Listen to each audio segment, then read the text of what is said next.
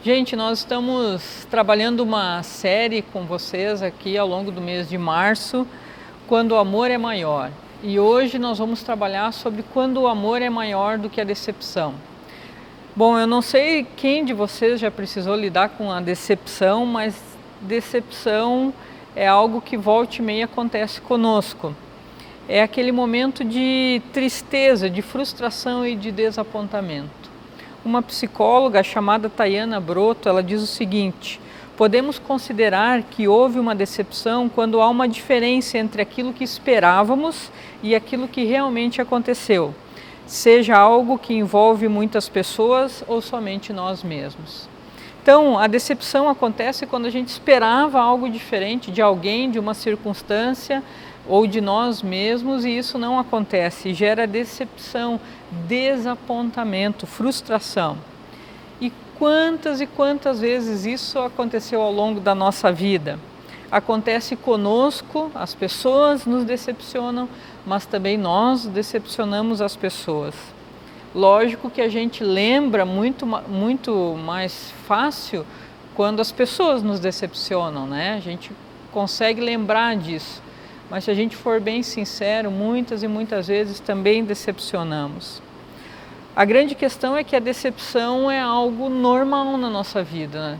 É, ela volta e meia acontece. Isso porque nós somos imperfeitos, pecadores, nós erramos e as pessoas também erram conosco.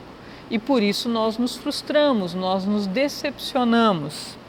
E a grande questão é não é se nós seremos decepcionados ou vamos decepcionar. Isso acontece, como eu já falei.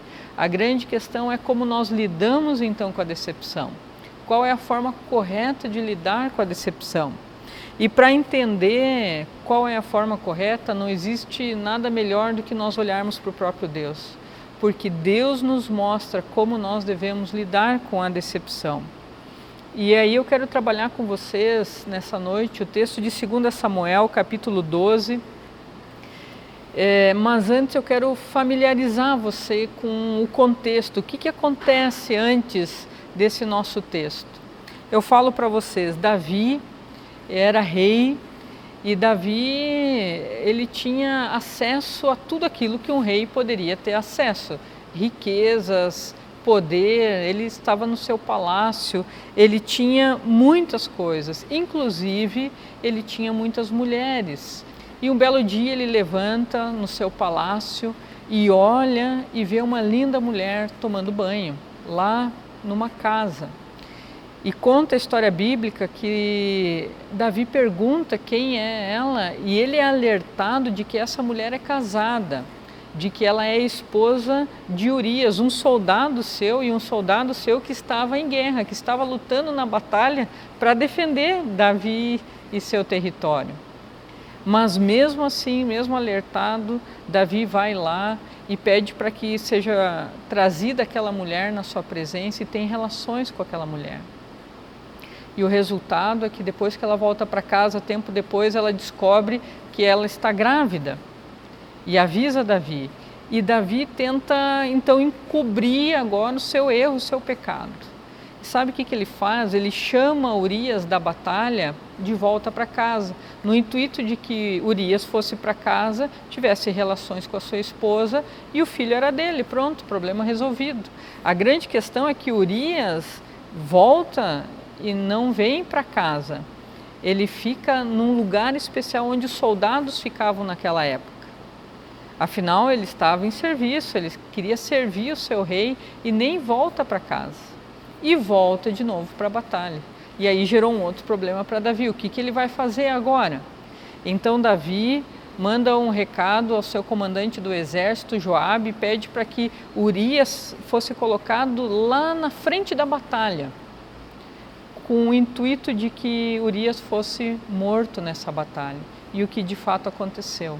Urias é morto na batalha e então Davi vai lá e busca a, viúva para morar no seu palácio.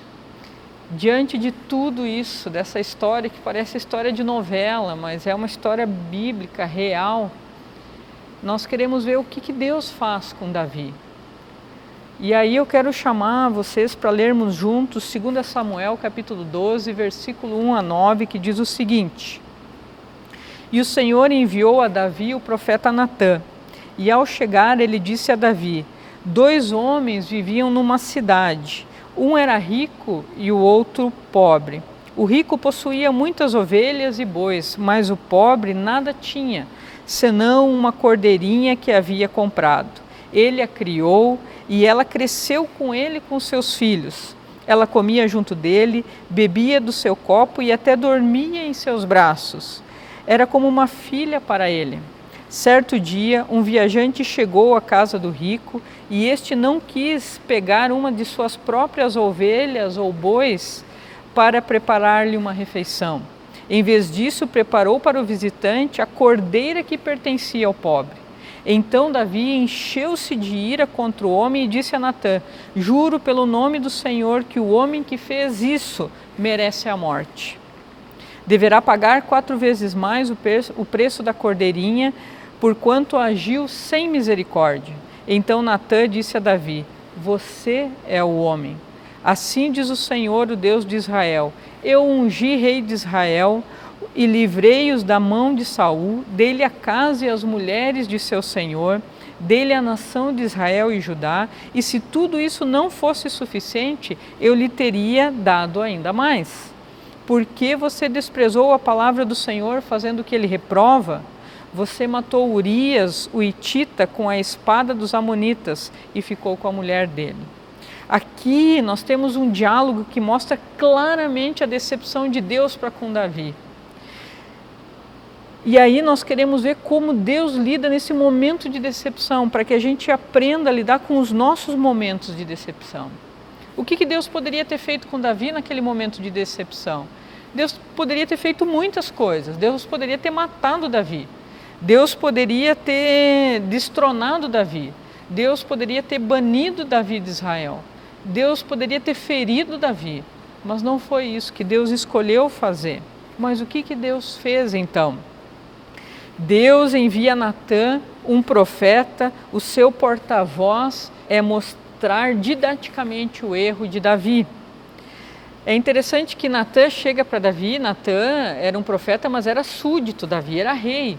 E Natã chega para Davi e não faz greve de silêncio, eh, não faz joguinho de adivinhação, Natan não age de forma violenta, nem fisicamente, nem verbalmente com Davi, de forma nenhuma, mas Natan conta uma história a Davi. E nessa história ele conta o mal que um homem fez a um homem pobre.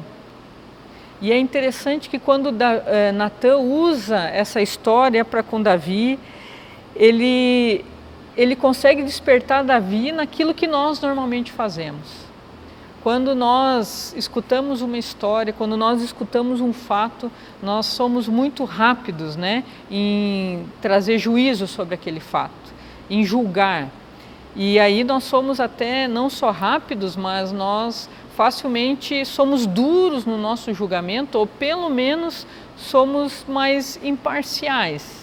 E foi o que Davi fez. Ele escutou a história e disse: Esse homem merece morrer e pagar essa, essa cordeirinha. É, é interessante, né? Porque quando o erro é conosco, normalmente nós somos muito mais misericordiosos. Nós é, conseguimos arrumar algumas desculpas para amenizar o erro que nós fizemos. E Natan foi de uma sabedoria que veio de Deus tão profunda que fez com que Davi com a história percebesse a gravidade do erro, de tudo aquilo que ele tinha feito. E aí então Natan fala no final, né, para Davi, você é esse homem.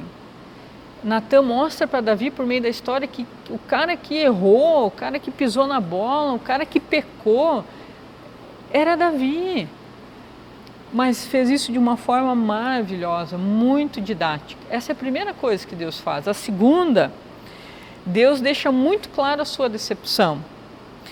Deus diz o seguinte: Eu ungi rei de Israel, eu livrei da mão é, de Saul, eu dei casa, eu dei as mulheres que eram de Saul para você, eu dei tudo o que você quisesse, se você quisesse mais, eu te daria mais.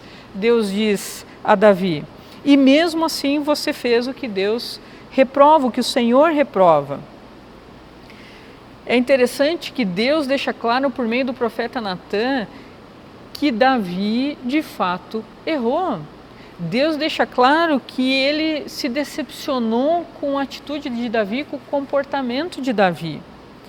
Deus mostrou que era um Deus generoso, que era um Deus bom, que fez tudo em favor de Davi e mesmo assim Davi responde a Deus agindo e fazendo aquilo que Deus reprova, completamente contrário à vontade de Deus, completamente longe do desejo, desejo de Deus.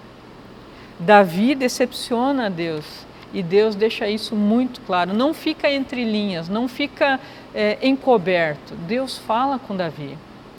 E em terceiro lugar, aquilo que Deus faz nesse momento é que Deus deixa claro não só a decepção, mas qual foi o erro de Davi? Qual foi o pecado de Davi?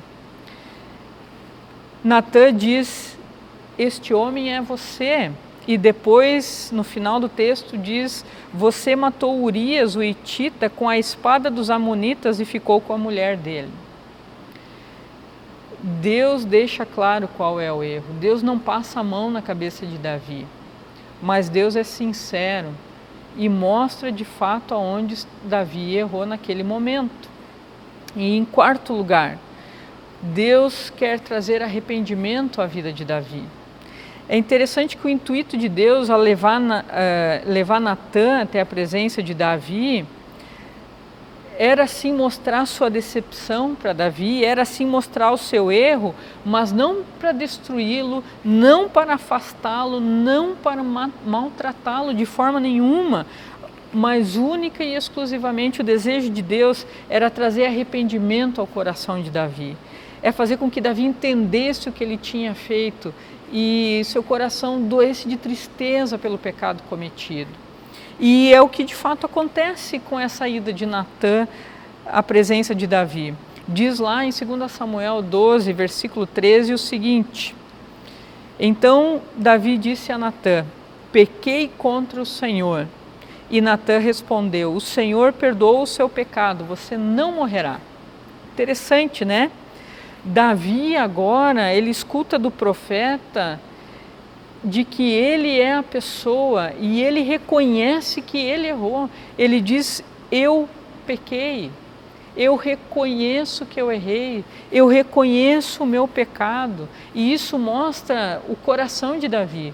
Nós, nós vemos na palavra de Deus que Davi é chamado de homem segundo o coração de Deus. Isso não é porque Davi fazia tudo certo, nenhum de nós faz mas é porque ele tinha um coração voltado para Deus, um coração contrito, um coração que de fato se arrependia quando errava. E é interessante que quando Davi reconhece o seu erro, diz que imediatamente o profeta diz o seguinte: O Senhor te perdoou o teu pecado, não morrerás. Por mais que Davi sabia o que merecia, ele recebeu graça das mãos de Deus porque você se arrependeu, Deus te perdoou. Gente, é claro que o perdão de Deus é, não apaga as consequências do pecado. É claro, nós vivemos muitas consequências dos nossos erros e vivemos consequências das vezes que decepcionamos as pessoas, muitas vezes, e que fomos decepcionados. Existem consequências e a gente tem que ser responsável e lidar com elas mas também diante dos nossos erros e daquilo que a gente pode causar de decepção e as pessoas em nós, existe também o perdão. Deus perdoou Davi. No meio da sua grande decepção, Deus perdoou. E se nós lemos na palavra de Deus o Salmo 32, você pode ler depois que terminar o culto o Salmo 32, ele é um salmo é, tradicionalmente como referência a esse momento de Davi. Davi escreveu ele como um homem perdoado por Deus, como um homem alegre pelo perdão de Deus. Ele diz: como é feliz aquele que tem suas transgressões, eh, suas transgressões perdoadas e seus pecados apagados.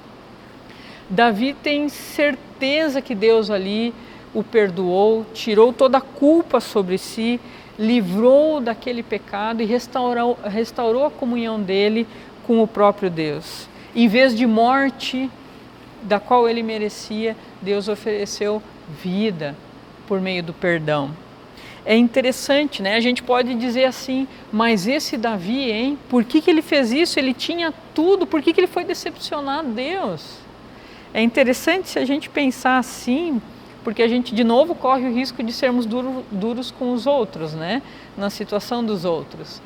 Mas desde Gênesis 3, quando o ser humano se afastou de Deus e quis viver a sua vida a partir de si mesmo, longe de Deus, longe do seu Senhor como um Deus que cuida da sua vida, a partir daquele momento que foi a primeira decepção de Deus né, com o ser humano, quando o ser humano virou as costas para Deus, é a partir daquele momento que nós também, muitas e muitas vezes, decepcionamos a Deus com as nossas atitudes e também uns aos outros com as nossas atitudes.